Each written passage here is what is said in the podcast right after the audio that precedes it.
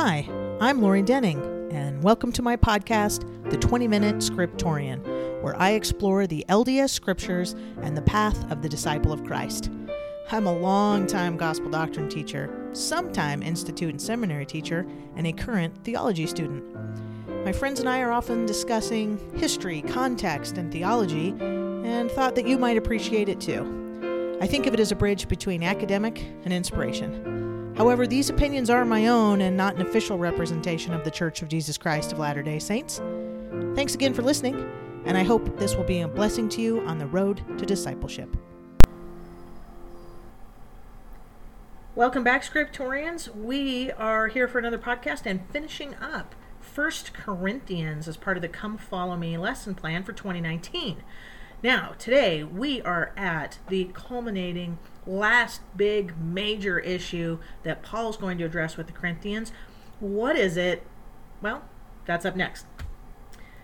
First, before we jump in, I do want to give a shout out. We've had a lot of uh, not North Americans joining us recently. So I want to give a shout out to the UK, Russia, Italy, Australia, New Zealand, and South Africa. Thanks for joining us. It's uh, really exciting. I'll try to keep some of my references less North American for all of you. So, welcome, welcome. It's great to have you guys. It's really exciting, uh, the support for the podcast. So, I appreciate each and every one of you. Yes, you especially. And my mom, who promises she listens multiple times a day. Okay, back to First Corinthians. Um, so, as you recall, the letter is Paul's writing to the people in Corinth, and they're having a lot of problems. Now, the reason we keep hitting that is because it makes sense in the structure that there's going to be kind of, he's going to define, Paul's going to define the problem, and then he's going to respond with the gospel. So we've gone through divisions, kind of the popularity contest, and that the answer was Christ, that he, it isn't about the different teachers, it's about Christ they talked about uh, immorality in chapters 5 through 7 and then we learned that uh, Jesus died for our sins and for the broken relationships and sexual misconduct, and that our bodies will be raised. And so these things are important. In chapters 8 through 10, we had the issue of food and how it detract, detracts from others potentially. Uh, and then 11 through 14, we basically did a group of things, but they talked about the the church gathering that they were having, whether it was speaking in tongues and the gifts, and finally love and how the charity and love, pure love of Christ, would bring us together. And then finally, we get to this chapter 15. Uh, chapter 16 is mostly final greetings, and there's a lot of cool people mentioned in there, but we won't touch on that. So, chapter 15 it is. It's a long one. It even has some scripture chase, scripture, scripture mastery, if I remember right. So here's what he hits. So I'm gonna uh, I'm gonna jump in on verse 12, but before then, let me uh, tell you what he says first. Is basically he's saying now lastly everybody you know I'm, I'm telling you that this gospel was preached and you've received it and so you're saved right? You've accepted the gospel.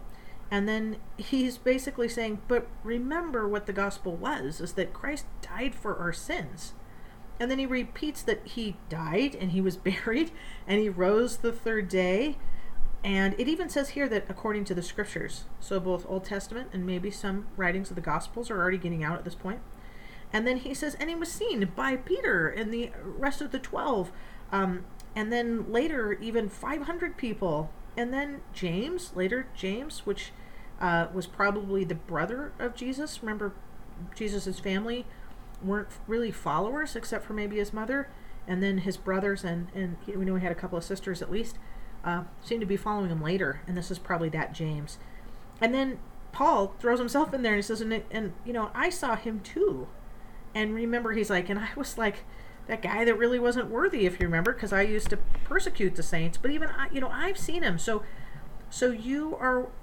We all know that that's fundamental to the gospel that Christ died and was resurrected bodily in a in a bodily form, and that's their issue.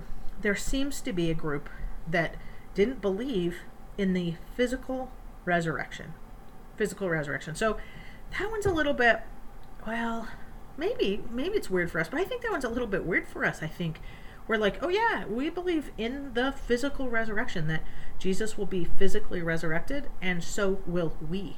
All will be resurrected, uh, regardless of um, status elsewhere. That this is the free gift that Christ gives all of us. But they were struggling with that idea. Um, so before I jump into why they might be struggling, think about a principle maybe of the atonement, the resurrection, something that maybe we don't quite get, and I think it's a good application. But a couple of reasons probably why they didn't understand it was there, especially in remember this is a really Greek city, and uh, additionally the the Jews weren't really clear depending on what group of Jews they were. For example, the Sadducees weren't didn't believe in resurrection either. So, uh, so and the Greeks didn't. The Greeks a lot of one of the really common philosophies of the day, and it carried through a lot of philosophical groups, um, and some of which you'll hear some of the Gnostics. Uh, are, that they don't think the body means anything that that it's kind of carnal and polluted and and earthy and dirty and in kind of figurative sense and so that it was your spirit was the spiritual part and so that if christ was the spiritual being that that wasn't part of it and so they didn't get it. Um, and i i do think we sometimes fall trapped to this a little bit that i think we really focus on uh, other parts of the atonement perhaps or on the blessings of being clean and forgiven of our sins. But sometimes we don't focus as much on the resurrection. I think we focus on it when we're sick, when we're close to dying, when we've lost someone. Then we're like, I am really, really glad that I know they will live again as they are, right? It's the personality and person that they are in their body. So we're, we're a little bit the same, but they were definitely having that problem. And so he is preaching that. So go to verse 12. I'm in chapter 15, verse 12. And he says, so he's going to, he's trying to prove a point, right? He's he's not just telling him just do it because I say so. He's trying to prove it. And he says, "Now, if Christ be preached that he rose from the dead, how say some among you that there is no resurrection of the dead? But if there is no be no resurrection of the dead, then is Christ not risen? And if Christ be not risen, then is our preaching vain, and your faith is also vain. Yea, and we are found false witnesses of God. But we because we have testified of God that he raised up Christ, whom he raised not up, if so be that the dead not rise not. For if the dead rise not, then is not Christ raised. And if Christ be not raised, your faith is in vain. Ye are yet in your sins. Then ye also, which are fallen asleep in Christ, are perished. If in this life only we have hope in Christ, we are all men most miserable.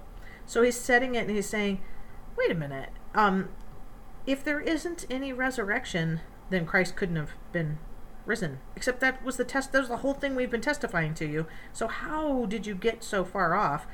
And then he even says, "Hey, that is part of the fundamentals." He says, "If uh, they, uh, verse 18, then they also which are fallen asleep in Christ are perished. Everyone else too has no hope either." And so he says, "This is crazy. We don't. The, there's no hope if we don't have hope of resurrection. And then we come to the kicker. He says in verse 12 and onward, But now is Christ risen from the dead and become the firstfruits of them that slept. For since by man came death, by man came also the resurrection of the dead. For as in Adam all die, even so in Christ shall all be made alive. Uh, powerful words, right? That hey, this is the good news of the gospel. This is a core fundamental that Christ was the first one to be resurrected. Um, I want to point out a word that he uses. Uh, he uses the word slept, and he uses sleep and sleeping quite a bit. So go back and see. There are a couple more times that he uses that verb, uh, and actually a couple different ways he uses that word. But it's a it's a real different world, and it, it, I think it lends more to the idea of hope that this is just something temporary instead of some meaningless existence or just destruction or chaos, which is how they would have thought of it as uh, Greeks. They they're saying, "Hey, this is just sleep. It's just sleep," and so it has much more hope, peace, uh, a pause uh, before we are resurrected. So powerful. And then first fruits. Uh, think back to this is a very Jewish reference, but think back to the first fruits. Anybody think back on that? What is he talking about when he says first fruits? give you a hint. It has to do with uh, the law of sacrifice in the temple, old temple and the tabernacle. So check out Leviticus 23 9 through 20. I'm not going to read it, but one of the uh, commandments that they were given is to bring their first crops, the first fruits, right? So the very first crops that you grew and you offered them to the Lord. So that was your first offering. So it it's meaningful in that uh, ask yourself why did they bring the first? Why didn't they bring the last? Why didn't they bring second week after it ripened up a little? Why did they bring the very first of their crops that they gathered in a season? Why did they bring those and offer those to the Lord? Then what other sacrificial offerings were offered that were first? Do you remember? They offered it, different sacrifices had different meanings, but they offered the grains offerings, this one, and then they also offered the firstborn lamb, right? You remember back to Exodus and the Passover.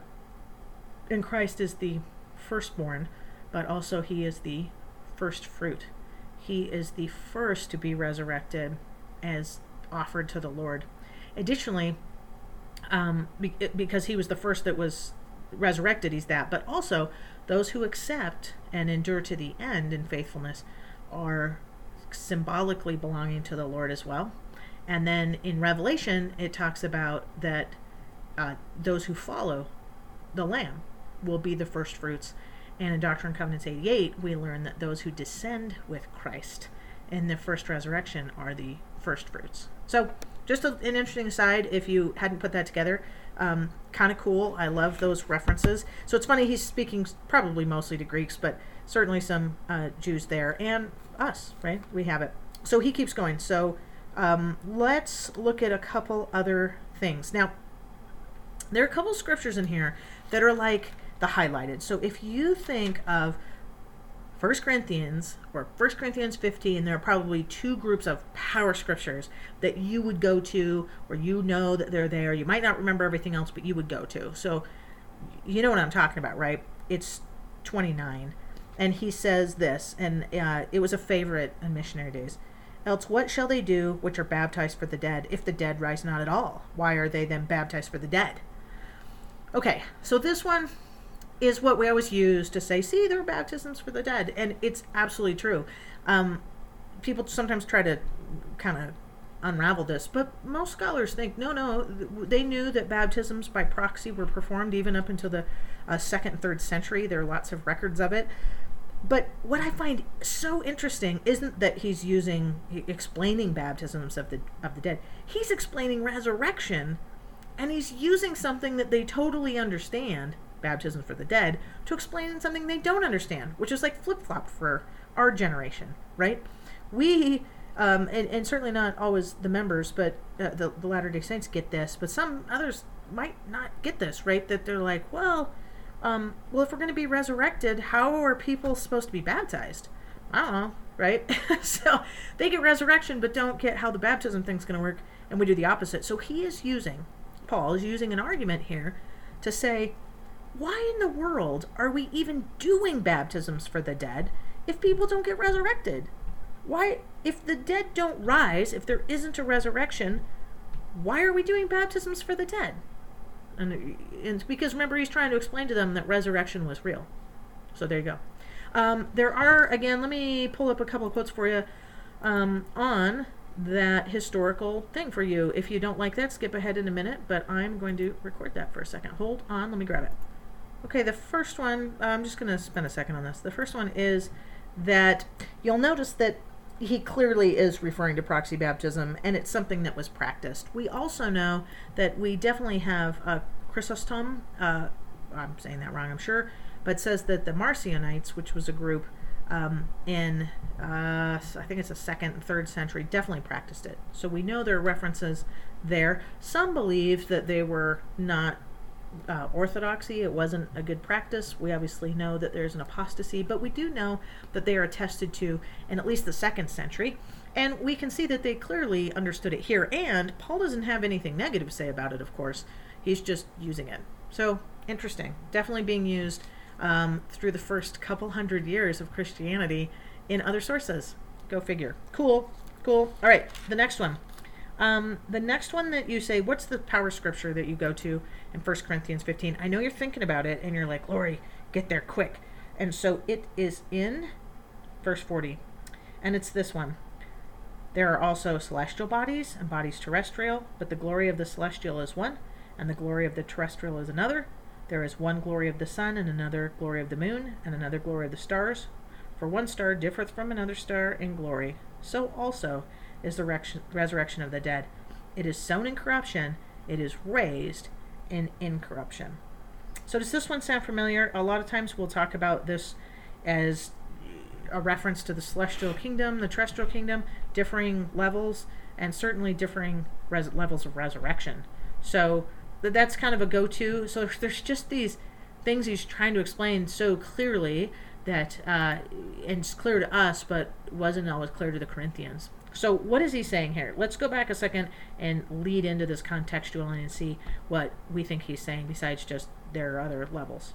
Let's go back. So remember, Paul here is explaining that resurrection and is a real thing. And then he's going in and saying uh, he kind of leads into the saying, "Hey, I I've struggled. I've had some things, but he's going to I like how he says in 33, he's like, Be not deceived. Evil communications corrupt good manners. I think he's saying, Don't hang around with the wrong people. Um, but that's a funny way to say it. Evil communications corrupt good manners. And then he says, Awake to righteousness and sin not, and some have not the knowledge of God. I speak this to your shame. So he's kind of, it seems like he's introducing a proverb. Uh, this proverb is found also in other Greek texts, uh, a number of them. And then he's, again, he's saying here that the wrong company is, um, is a bad idea. Hanging out with the wrong people will lead you to believe the wrong things. Again, it's probably a proverb we don't have, it's a Greek proverb. And then he says, So why do people keep talking about this? Like, this is, and he gets kind of aggressive. He's like, This is stupid. you guys are so stupid. And I love in 34, he's like, Come back to your senses, basically, awake to righteousness. Like, you, come on, figure it out.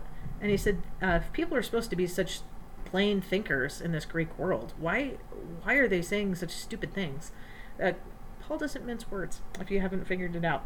Um, so then he goes on to explain that we all have a body and that there's and he uses this metaphor of a seed and a body and remember if you look at a seed a seed doesn't look anything like a tree when it's done or a plant but it still is part of the plant and so as its seed becomes a tree our bodies will become different they will become different and there are different levels in the resurrection so he's saying there are some that are celestial and some that are terrestrial and they're different levels just like the sun moon and stars have different levels. So, still explaining the resurrection. Uh, big insights here, big insights. We don't always think that there are different levels, but he's clearly describing something here. One idea that I like that he's giving us here is that I think Paul is saying that God has given us bodies that are fitted for our life on earth. And he's also willed and given us a chance that in our heavenly existence we'll have bodies fitted for that as well uh, it's I think it's fundamental to Paul's thought that he thinks that there's this afterlife that will be infinitely more glorious, right? That while it's great now, it's so much more glorious.